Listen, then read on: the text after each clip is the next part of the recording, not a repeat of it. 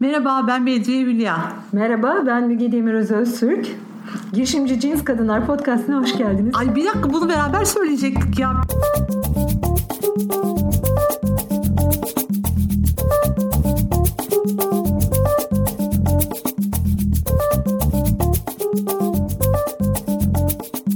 Girişimci Cins Kadınlar Podcast'ının yeni bir bölümüne hoş geldiniz. Bugünkü konuğumuz Sweaters'tan, Kızlar Sahada'dan ve Aktifit'ten. Üç şapkayla Melisa Bacıoğlu. Hoş geldiniz.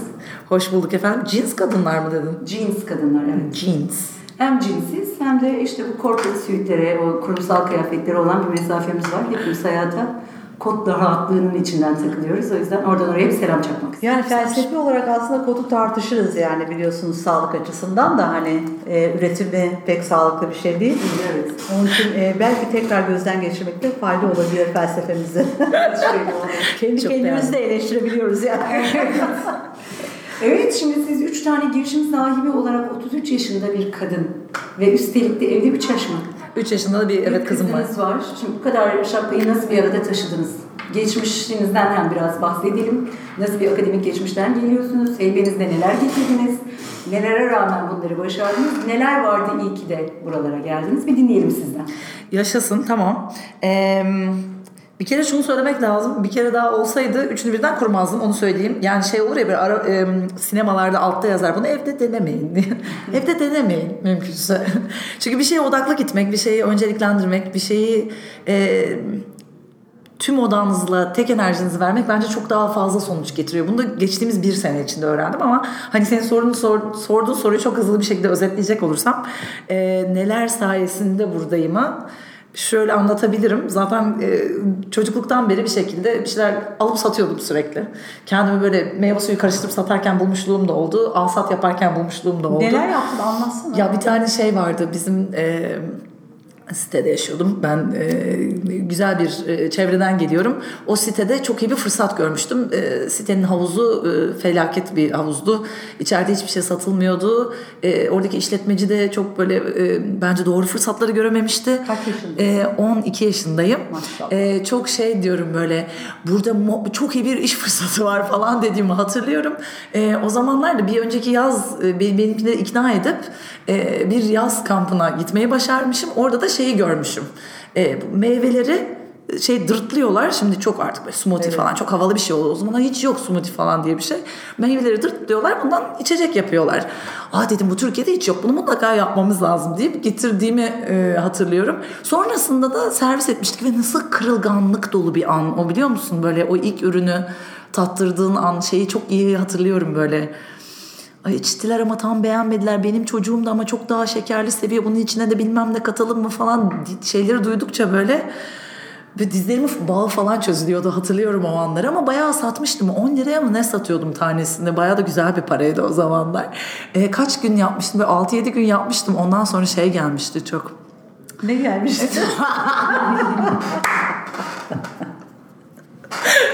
gelen eleştirilere dayanamayıp ya böyle peynir ekmek gibi benim zaten hayatımın hikayesi bu böyle. Şey diye bekliyorum böyle açacağım oraya smoothie standını. Bir anda böyle yan siteden de gelecekler Beşiktaş Belediyesi'nin geri kalanı gelecek bir anda arbede olacak. Böyle insanlar pankartlarda smoothie isteriz diye bağırmaya başlıyor. O hayalle mi açıyorsun? hep. Hep.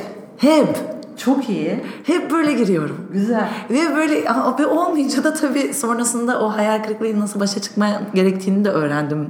Nasıl ya da niye çıkıyorsun? vazgeçmemem gerektiğini öğrendim ama e, öyle bir şey olmadı bu arada. Hani smoothie standında 7. günün sonunda kimse pankart açıp Melis bunu işte daha fazla yapsın diyen kimse olmadı. Onu bıraktım. Ee, Öyle gelmeyince bırakıyor musun? Nasıl şey bu? Ee, yok asla. Ondan sonra bir daha zaten bırakmışlığım olmadı. Hikayenin geri kalanı şöyle. E, Alman Lisesi'nde okudum. Üstüne Kolombiya'da matematik sanat çift ana dal yaptım. Türkiye'ye geri döndüm. E, ailemin yanında bir 3 sene çalıştım. E, hastane şey m, sağlık sektöründe bir işimiz var, bir hastanemiz var. Ondan sonra da Frankfurt'ta bir hastane açmak üzere başka bir şirketin içine girdim ki hani sonra kafa şey öğreneceğim, geri geleceğim ailemin hastanesinde yurt dışında bir hastane açacağım falan gibi düşünüyordum. Ee, öyle bir e, şey olmadı. Çünkü yurt dışına gittiğimde sıkı bir depresyon, Neden? Çünkü böyle her şey çok iyi gidiyor baktığında. Ünvan iyi, para iyi. Yaptığım iş çok tatmin edici aslında. Adam var sonradan gitmişim evlenmişim adamla çocuk falan yapmışım. Her şey yolunda gözüküyor kağıt üstünde ama mutsuzum. Neden? Baktım baktım şeyi gördüm yani kendi istediğim işi yapmıyorum. Ee, orada bir bayağı sağlam bir yolculuğa girdim. Ee, şeye bakmaya başladım. Ben gerçekten ne yaratmak istiyorum? Ben gerçekten ne üretmek istiyorum diye. Orada da şeyi gördüm. Bir kere bir kendi işimi yapmak istiyorum. Net benim için yani çok süper net o andan itibaren. İki e, insanlara dokunan bir iş yapmak istiyordum. Üç dokunduğu anda da insanları iyileştiren bir iş yapmak istediğimi fark ettim. Bir cümle yazdım hayatım değişti zaten ondan sonra. Ne cümlesi? Cümlede şöyle diyor. Eee herkesin kendini geliştirirken birbirine destek olduğu bir dünya yaratmak istiyorum dedim. Bence bunun e, bunun anahtarı da spor ve sağlık. Kaç yaşında yazdın bunu? E, 26 yaşında yazdım. Bir hayat vizyonu meselesi var ya herkes için Evet. çok havalı oldu Evet, işte hayat amacınızı yazın hayat amacı. Özellikle büyük şirketlerde mesela e, amaç programları falan var şu Tabii. anda. Çok güzel de yapıyorlar bu arada ve çok da riskli bir adım biliyor musunuz? Çok. Çünkü şey Tabii. evet hah, Tabii. Yani normal şartlarda orada çalışmak istemediğini görmek durumunda. Eğer doğru yapılıyorsa bu. aynen öyle. İşte en büyük risk bu. evet, Değil mi? Yani kapitalizm aslında insan ruhuna iyi gelebilecek bir mekanizma olamaz. Çünkü bireyselliği savunuyor. Ve e, bizim hayatta kalabilmemiz ise topluluklar içinde mümkün. Kesinlikle ve bunu yapıyor olmaları çok büyük bir şey e, ya, ya, e, helal olsun diyorum bunu yapan büyük firmalara çünkü dediğin gibi bu süreçten geçerse ve doğru geçerlerse çalışanlar Evet. günün sonunda şey diyebiliyorlar ya ben doğru yerde değilim deyip çıkabiliyorlar Evet. kadar. Koçluk da öyle bir süreç bu arada. Tüm kişisel gelişim de aslında böyle bir süreç. Kendine bakmaya başladığında insan onu gördüğünde yüzleştiğinde başka bir yola da gidebiliyor. Benim için de öyle bir süreçti aslında. Öyle bir sürecin içinden geçip bu cümleyi yazdım.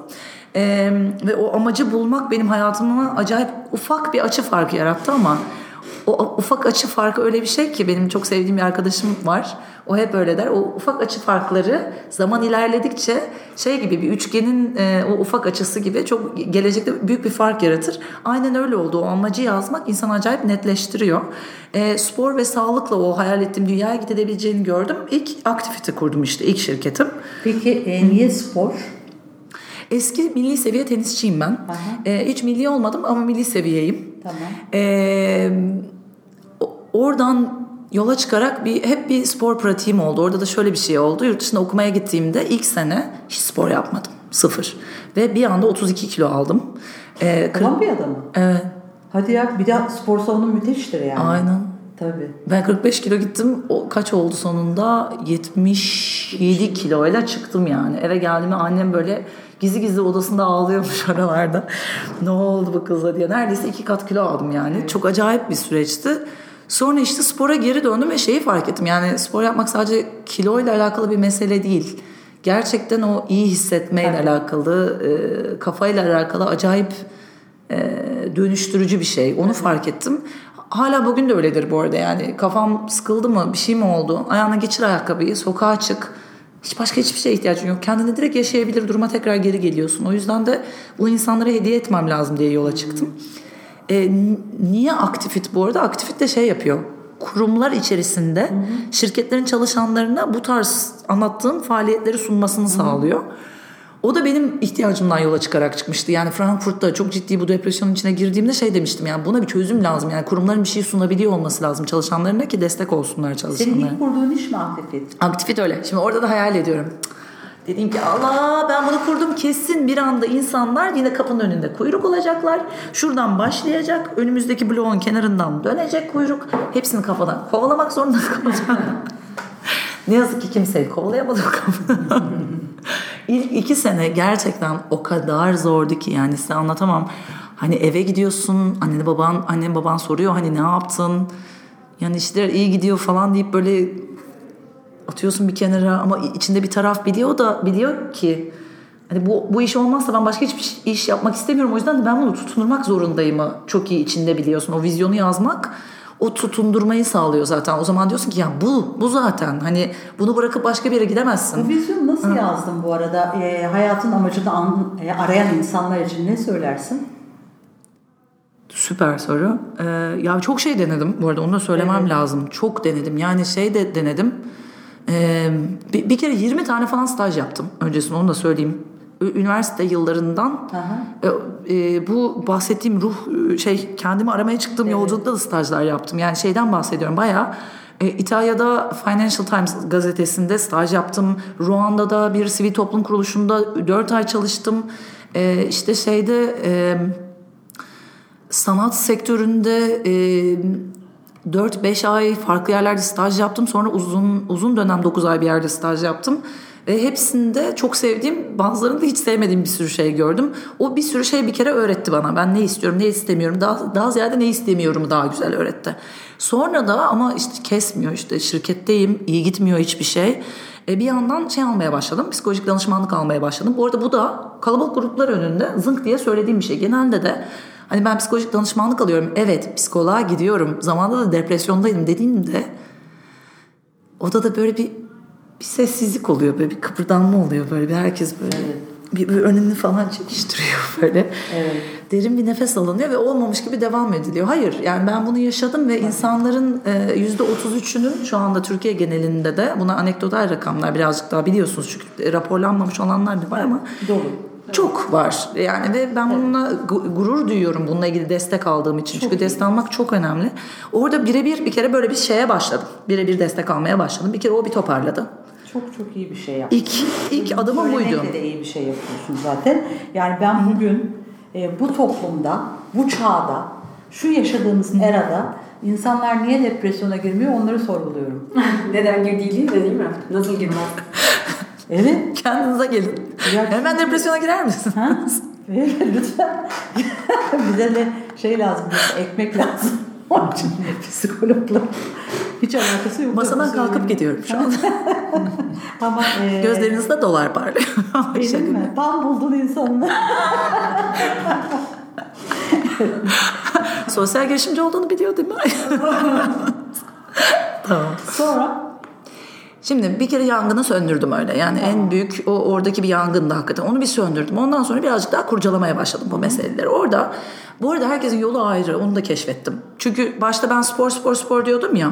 Şirket evrildikçe şunu da gördüm. Kimisi için spordur. Kimisi için müzik dinlemektir. Evet. Kimisi için arkadaşlarıyla zaman geçirmektir. Kimisi için oturup bir mum yakmaktır. Yani herkes için farklı bir şey. Onu bir kere bir fark ettim. Ee, ama benim için şeymiş, ben bir kişisel gelişim seminerlerine yazıldım. Bu, bu yola herkes başka şekilde giriyor. Kimisi yoga ile giriyor dediğim gibi, kimisi öbür türlü yollardan. Ben bir kişisel gelişim seminerlerine gark oldum. Ee, birincisi ve ikincisi çok kesmedi, çok beğenmedim ben onları ama üçüncüsünde böyle bir yere götürüyorlar seni. Altı gün boyunca sessiz oturuyorsun. evet. Ve 6 gün boyunca sadece yazı yazıyorsun. Sabahtan akşama ama bir, bir takım sorular soruyorlar sana işte. E, hayatında senin için neler önemlidir? İşte 5 sene sonra kendini nerede görüyorsun falan Journaling gibi. Bravo. Onunla ilgili yazılar yazıyorsun. O yazıları sonunda derliyorsun, toparlıyorsun. Bir tane vizyona döküyorsun. Orada bir- yani benim hayatımın şeyi gözlerinin açılması işte orada oldu. O bahsettiğim vizyondaki o cümleyi de o zaman yazdım. Çünkü kalbini titreten şeyi bulmak o kadar önemli ki bence. Ya, İşte o zaman şey olmuyorsun. O zaman kimse pankart açmasa da önünde. Evet. Kimse şey demese de e, ne bileyim ürününle ilgili yeterince şekerli değil e, dese de dizlerin titrese de yine de devam ediyorsun. Ya da işte banka hesabında 4 TL olsa da devam ediyorsun. Çünkü biliyorsun ki o yani artık bu benim yolum bu. Yani ben bunu ya öyle olduracağım ya böyle olduracağım. Onu biliyorsun. Oradan yılmazlık geliyor zaten. Evet. Böyle bu yolculuk bu şekildeydi benim için dediğim gibi. Peki aktivite kurdun. Sonra Evet. Ee, aktivit dediğim gibi ilk iki sene falan bayağı bir kendi, kendimi anlatmakla geçti. Yani kurumlara gidiyorum, kendimi anlatıyorum. bana geldin. Kafalar karışık. Biz aslında e, bir yerden rakibiz. Ama e, bana geldi bilgi almak için. Ay çok gurur duyuyorum şu anda. Ve- Bana rakip istedi. E, tabii çünkü sekonder de olsa rakibiz tabii ki. Aynı sektörü paylaştığımız için. Belki primary değiliz ama ama şu an için öyleyiz ve e, geldi ben benim bayıldığım şey bu bilgi paylaşımı. Hele aynı sektördeki insanların bilgi paylaşımı daha güzel bir şey olamaz. Bu yurt dışında çok normal bir hadise ama Türkiye'de insanlar bunu gizli müşteri gibi giderler, bilgileri alırlar. Öyle onun üstüne kendileri bir gece kondu kurarlar. Böyle yürür yani. Onun için baktım Melis gayet medeni bir şekilde geldi, konuştu, sonra gene geldi, gene konuştu. Bayıldım yani. Ener- Enerjisine bayıldım, yapmak istediklerine bayıldım, yaptıklarına bayıldım. Ve dolayısıyla da İşte buradayız böyle konuşuyoruz. İnanamıyorum bu arada, Peki evet. devam şimdi. Hadi. Başka bir rekabet mümkünleşti. Başka bir evet rekabet mümkün tabii. Ya bunu daha çok yapmak lazım. Bu arada bunu da söylemem lazım. Ya O Evet. kadar görüyorum ki yani bi- bilgi paylaşan insanla paylaşmayan insan zaten bir direkt belli oluyor yani. Evet. Ama Türkiye'de de neyse şimdi oralara girmeyeceğim. Ya sonra- ya bu çok saçma bir yer hakikaten. çok yani. umutlu umutlu konuşuyoruz şurada. Ağzımı açtım. Ama daha çok yapmak lazım bunu. Bizim sektörde Kesinlikle. yine bizimden sonra bizim gibi kurulan şeyler oldu böyle bir gibi. Yani ben ilk kurulana gittim mesela fuarda. İşte dedim ki yani konuşalım aynı sektördeyiz sektörü beraber İş yapalım büyütelim falan. Aman yarabbim arkasına ne saçmalıklar uğraştık. Ağlamak istiyor orada. Evet yani bu tabii bu perspektife gelmek insanı çok rahatlatan bir şey. Üstelik de hani büyütmeye çalıştığımız şey bir de çok güzel bir şey yani. Evet. Evet. İnsanları iyi eden bir şey ya, onu Tabii. yapıyoruz yani o, o yüzden zaten her sabah mutlu kalkıyorum ben de çünkü yani tam hayalimdeki işi yapıyorum. Aktivite dediğim gibi ilk iki sene sırf eğitimle geçti. Kurumlara gidiyorum. Kurum bana şey soruyor. Şimdi tam olarak siz ne iş yapıyorsunuz? Bu arada anneme sorsanız hala tam olarak ne iş yaptığımı bilmiyorum. Olur o işler. Neden bekliyor? E, çünkü hani e, corporate wellness dediğimiz yani bu kurumsal esenlik projeleri bunların işte içeride bir takım insan kaynaklarına yönelik teknolojilerle şirket içine e, yaydırılması, işte çalışanların davranışlarının, sağlık davranışlarının değiştirilmesi, bu tür projelerin yapılması bunlar hala çok yeni şeyler bu arada Türkiye'de. Tabii. O yüzden de bu bir iş kolu yani evet Amerika'da 30 senedir bir iş kolu. Devlet bunu işte şeylerle destekliyor. E, nedir onun adı? E, teşviklerle destekliyor. Yani çalışanınıza siz eğer e, zihinsel sağlığı yerinde olsun diye ona bir yatırım yapıyorsanız bunu direkt çat diye vergiden düşüyorsunuz. Tabii.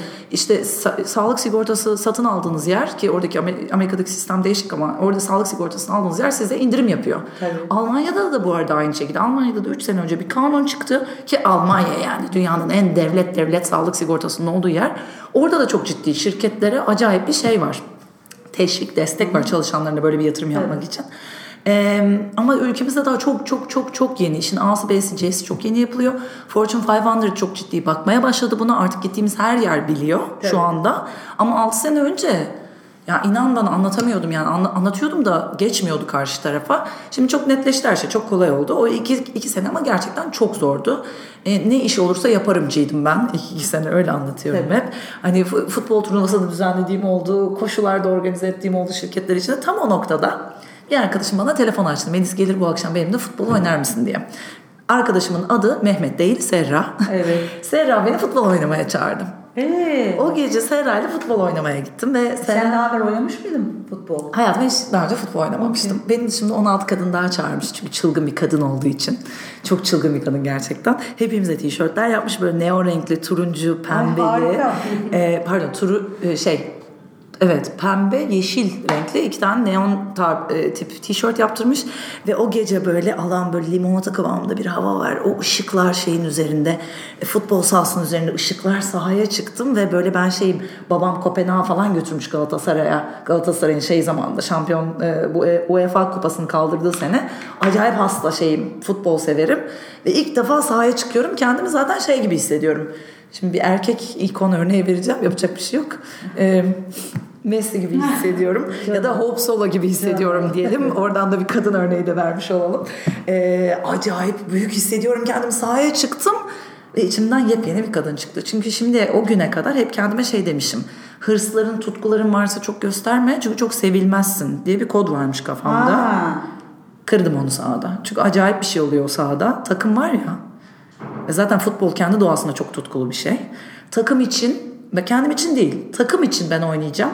Ve takım için kazanacağız şeyiyle, o hırsıyla, tutkusuyla kendine izin veriyorsun. Ve ilk defa ben kendime yıllar sonra izin verdim o sahada.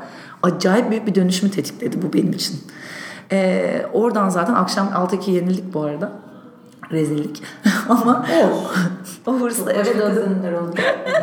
Yunus'a dedim işte Yunus hemen bana oturuyorsun bir futbol turnuvası nasıl düzenleniyor söylüyorsun. Kızlar sahada böyle doğdu bu arada. Kızlar sahadanın ilk çıkışı oradan Ee, sen o akşamdan sonra mı karar, karar verdin verdim. buna? Aynen şu anda Sana iyi bir duygu yaşatmış bu demek ki. o dönüşüm sonrasında zaten dedim ki bunu her kadının yaşaması lazım diye yola çıktım. Ne o duygu?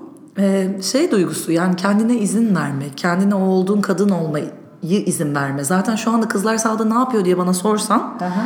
kız çocuklara ve kadınlara yapamazsın diye kodlanan bütün toplumsal cinsiyet yargılarını futbol sahasında kırıyoruz derim. Çünkü benim için hırslı ve tutkulu olamazsındı. Ama başka biri için em, ne olabilir? Sen kadınsın futbol oynayamazsın olabilir en basitinden. Ya da birisi için sen liderlik yapamazsın olabilir. Herkesin kendi yapamazsın toplumsal cinsiyetten gelen kendi kadın olmakla ilgili yapamazsın algısı farklı oluyor. Ve çok enteresan bir şey. Biz bunun e, social return on investment deniliyor buna. E, Yatırım üzerindeki sosyal geri dönüşüm oranı. Teşekkür ederim. Yatırım üzerindeki sosyal geri dönüşüm olanına baktırdığımızda böyle 150 sayfalık böyle bir kallavi bir rapor yazdırdık. Oradan şey çıktı zaten. Yani gerçekten kız çocuğu özellikle sahaya geliyor. Ben bunu yapamam diye geliyor. Ve onun oynayabildiğini görüyor. İlk düşündüğü şey acaba avukat da olabilir miyim? Acaba doktor olabilir miyim? Acaba mühendis olabilir miyim oluyor. Yani Evet, bir anda bilinç düzeyi olmasa bile bilinç altında mutlaka oralara gidiyor. Kesinlikle. Şöyle bir şey var bir de futbolla ilgili. Ben bunu bir başka çok sevdiğim psikolog arkadaşımdan dinlemiştim. Erkekler topu vurdukları her an beyindeki şınavslar çaktığı için daha analitik düşünebiliyor ve matematikte bu nedenle bir tık daha rahat hissediyorlar kendilerini. Mi? Kız çocuklar için evet. Ben ama e, yani burada bir rahatlık var ama kafalarının matematiğe daha iyi çalıştığı ile ilgili bir kanıt yok ki. Ee, yani işte daha analitik olma, işte harita okuma vesaire gibi şeylerin futbol altyapısından gel. Aslında tabii kızlar tabii Bence ki çok ama kendilerini konforlu hissetmedikleri bir alan ya. Evet. Ve yani ne, ne çok yoksun, kritik level, kritik seviyede yoksun olan ne? Hani benzer şeyler yapıyoruz, benzer şekilde yiyoruz, içiyoruz, giyiniyoruz, televizyon seyrediyoruz. Birinin hayatında futbol net yok. Ve o da burayı çok net bir şekilde etkiliyor demişti. Anladım. Futbolu temize çekmiş galiba birazcık. Çok, çok da mantıksız gelmiyor yani. Sonrasında corporate yani kurumsal hayatın içerisinde de o kodlar çok var. Eğer futbol oynuyorsanız ve öyle bir yerden geliyorsanız, takım çalışmaları içerisinde agresyona izin verebiliyorsanız kontrollü, kadın olarak da çok daha başarılı oluyorsunuz aslında. Bence o yüzden büyülü. Kuvvetli bir deneyim. Çok. Evet, Büyülü bir güzel. deneyim. Büyülü güzel bir sıfat orada bence. Yani o sahaya çıkan biliyor onu artık. Ve bir daha ömür boyu da unutmuyor. Şey gibi hani Leonardo DiCaprio'nun Inception filmi vardı ya en kendi içinde dönen bir tane şey bırakıyordu. Ee, neydi? Topaç mıydı? Topaç bırakıyordu. O öyle yapışıyor yani. O fikir artık orada sizinle kalıyor. Bir daha terk etmiyor sizi. Çok değişik bir şey. Bir kere çünkü onu yaşadınız mı artık geri dönüş yok yani. O Vay duvar be. yıkılıyor. Kuvvetli bir şey. Peki hocam offside ne ya? Yine kalkıp gitmekle ilgili ikinci yaşıyorum. Bu daha, daha sık olacak mı burada? Yok aşk olsun. Ama bu bir... Efendim, kızlar sahada da offside kuralımız geçerli değil. Önceki onu söyleyerek Aa, öyle mi? Evet. Aa, Neden? Niye? Neden? Niye değil? E, saha bir tık daha küçük. E, o yüzden halı saha kuralları e, çerçevesinde offside'ı e, dikkate almıyoruz. Ha, Yes. okey. Tamam. Güzel. Peki biz de oynayabilir miyiz? Tabii ki herkes oynayabiliyor. Her sene Kızlar Sahada'nın Mayıs ayında bir İstanbul Kupası oluyor. Orada ya kurum olarak ya da e, kendiniz 2-3 tane arkadaşınızı toplayıp gelip e, bu futbol deneyimini yaşayabiliyorsunuz. Çok keyifli. Aa. Evet. Onun dışında da çok heyecanlı bir haber. Evet. E, en son e, markada söyleyebiliyor muyum bilmiyorum. Söyle ya. Tamam. Visa sponsor oldu bize e, ve muhteşem bir atılım bence yani tebrik ediyorum onları da bunu yaptıkları için. Ülkenin 7 şehrinde e, 10-14 yaş arasındaki kız çocukları için ücretsiz futbol okulları açıyoruz. bir senelik yani inanılmaz hikayeler bizi bekliyor. Nefis. Bekleyemiyorum yani başlasın diye Eylül ayında başlıyoruz. Çok iyi. Çok heyecan verici, nefes kesici şeyler olacak orada. Peki e, kızların e, futbolla ilişkisi sence daha geniş nasıl olur? Yani daha genişe Güzel. nasıl yayılır? Muhteşem bir soru. Ee, gece uyutmayan soru bu işte zaten beni. Yani öyle bir modellesek ki bunu. Hani Ashoka'da şey yapıyor ya. Scale e, the impact not the venture. Yani e, şeyi etkini ölçekle e, Evet. e, o organizasyonu ölçekleme diyor ya ben e, biz de şu anda çok benzer bir modelle büyüyoruz aslında. Şöyle biz kendi çalışanlarımızı almayacağız bu büyümeyi yaparken. Yani 7 şehri açılırken kendi öğretmenlerimizle, kendi kulüplerimizle bunu yapmıyoruz. Kulüplere çağrı açıyoruz. Kulüplerin e, yönlendirdiği antrenörler üzerinden bir çağrı açıyoruz. Onlara da bir çağrı açıyoruz. Hepsinin de belirli değerlendirme kriterleri var. Onlardan geçerlerse ilgili kulüplerle anlaşacağız ve o ilgili illerde ilgili kulüplerle bu çalışmaya başlayacağız. Bir kere bu 1-0 öndeyiz. Çünkü kendi şeyimiz değil, organizasyonumuz olmayacak hiçbiri ama yıl boyunca düzenli eğitimler vereceğiz. Bu eğitimleri işte nasıl dijitalleştiririz. Bize bağımlı kalmadan da bu kalitede kız çocuklarına hem bu eğitimi verecek hem de o finansman kaynağını nasıl yaratırlar sorusunun yanıtını arıyoruz şu anda. Ama bence doğru yoldayız. Bu 7 illik e, bir senelik çalışma bence bize acayip bir yol gösterecek. E, bir sonraki sene benim hayalim yani biz bile olmadan belki bu 20'lere 30'lara çıkacak diye hayal ediyorum. Kızlar sahada e, bu bir e, şey mi sivil toplum kuruluşu mu yoksa şirket mi ne?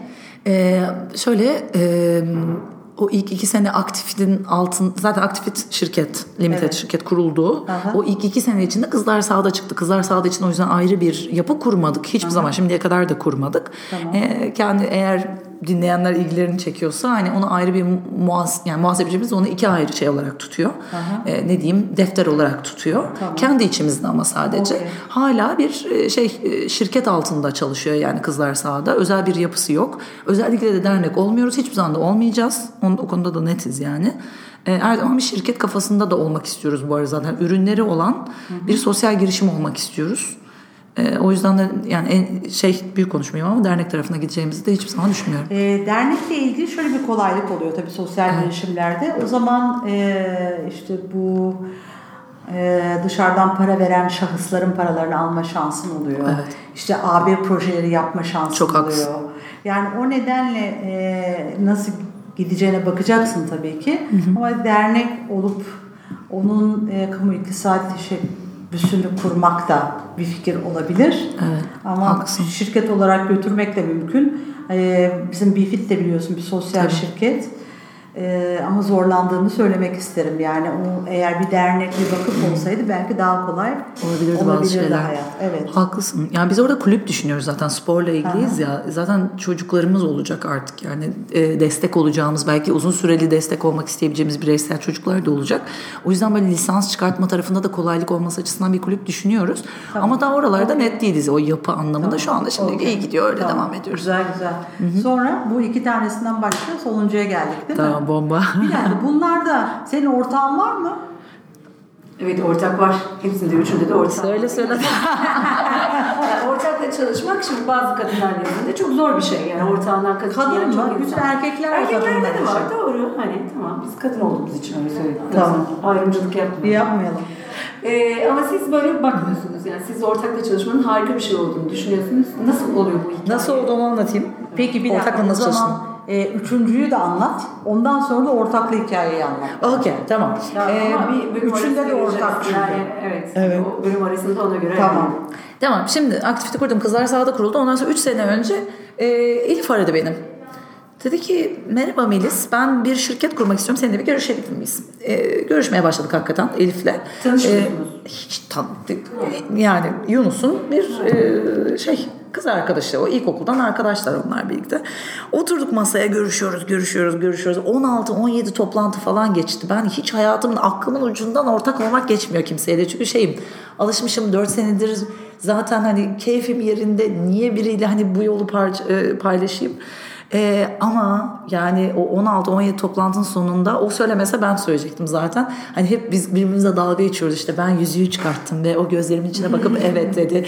Ve ondan sonra ben ona, ona üç güve, iç güveysi gittim işte e, onların kendi aile şirketinin içinde bir bize bir ofis açtılar onların içine ta- taşındım şeklinde. Espri yapıyoruz kendi aramızda ama hakikaten öyle çok güzel bir yolculuğun başlangıcı oldu. Sweaters'ın da doğuş hikayesi bu. Sweaters ne yapıyor? Sweaters bir mobil uygulama. Ee, biz şey diyoruz spor için TripAdvisor diyoruz. Nasıl ki bir seyahate gitmeden önce TripAdvisor'a girersiniz ve oradan gideceğiniz yere bakarsınız. Ee, Sweaters'ın en azından şimdiki yeni versiyonu da şunu yapıyor. Pilates'e mi başlayacaksınız? Benzer insanların gittiği pilates hocalarının değerlendirmelerini okuyorsunuz. Kampçı mısınız? En iyi kamp rotalarını okuyorsunuz. Ve bu böyle dışarıdan yazılan içerikler değil, gerçek kullanıcının gidip yazdığı içerikleri okuyabiliyorsunuz. Böyle bir platform 50 binin üzerinde kullanıcısı var. Ama bu bir ekosistem. Yani bizim...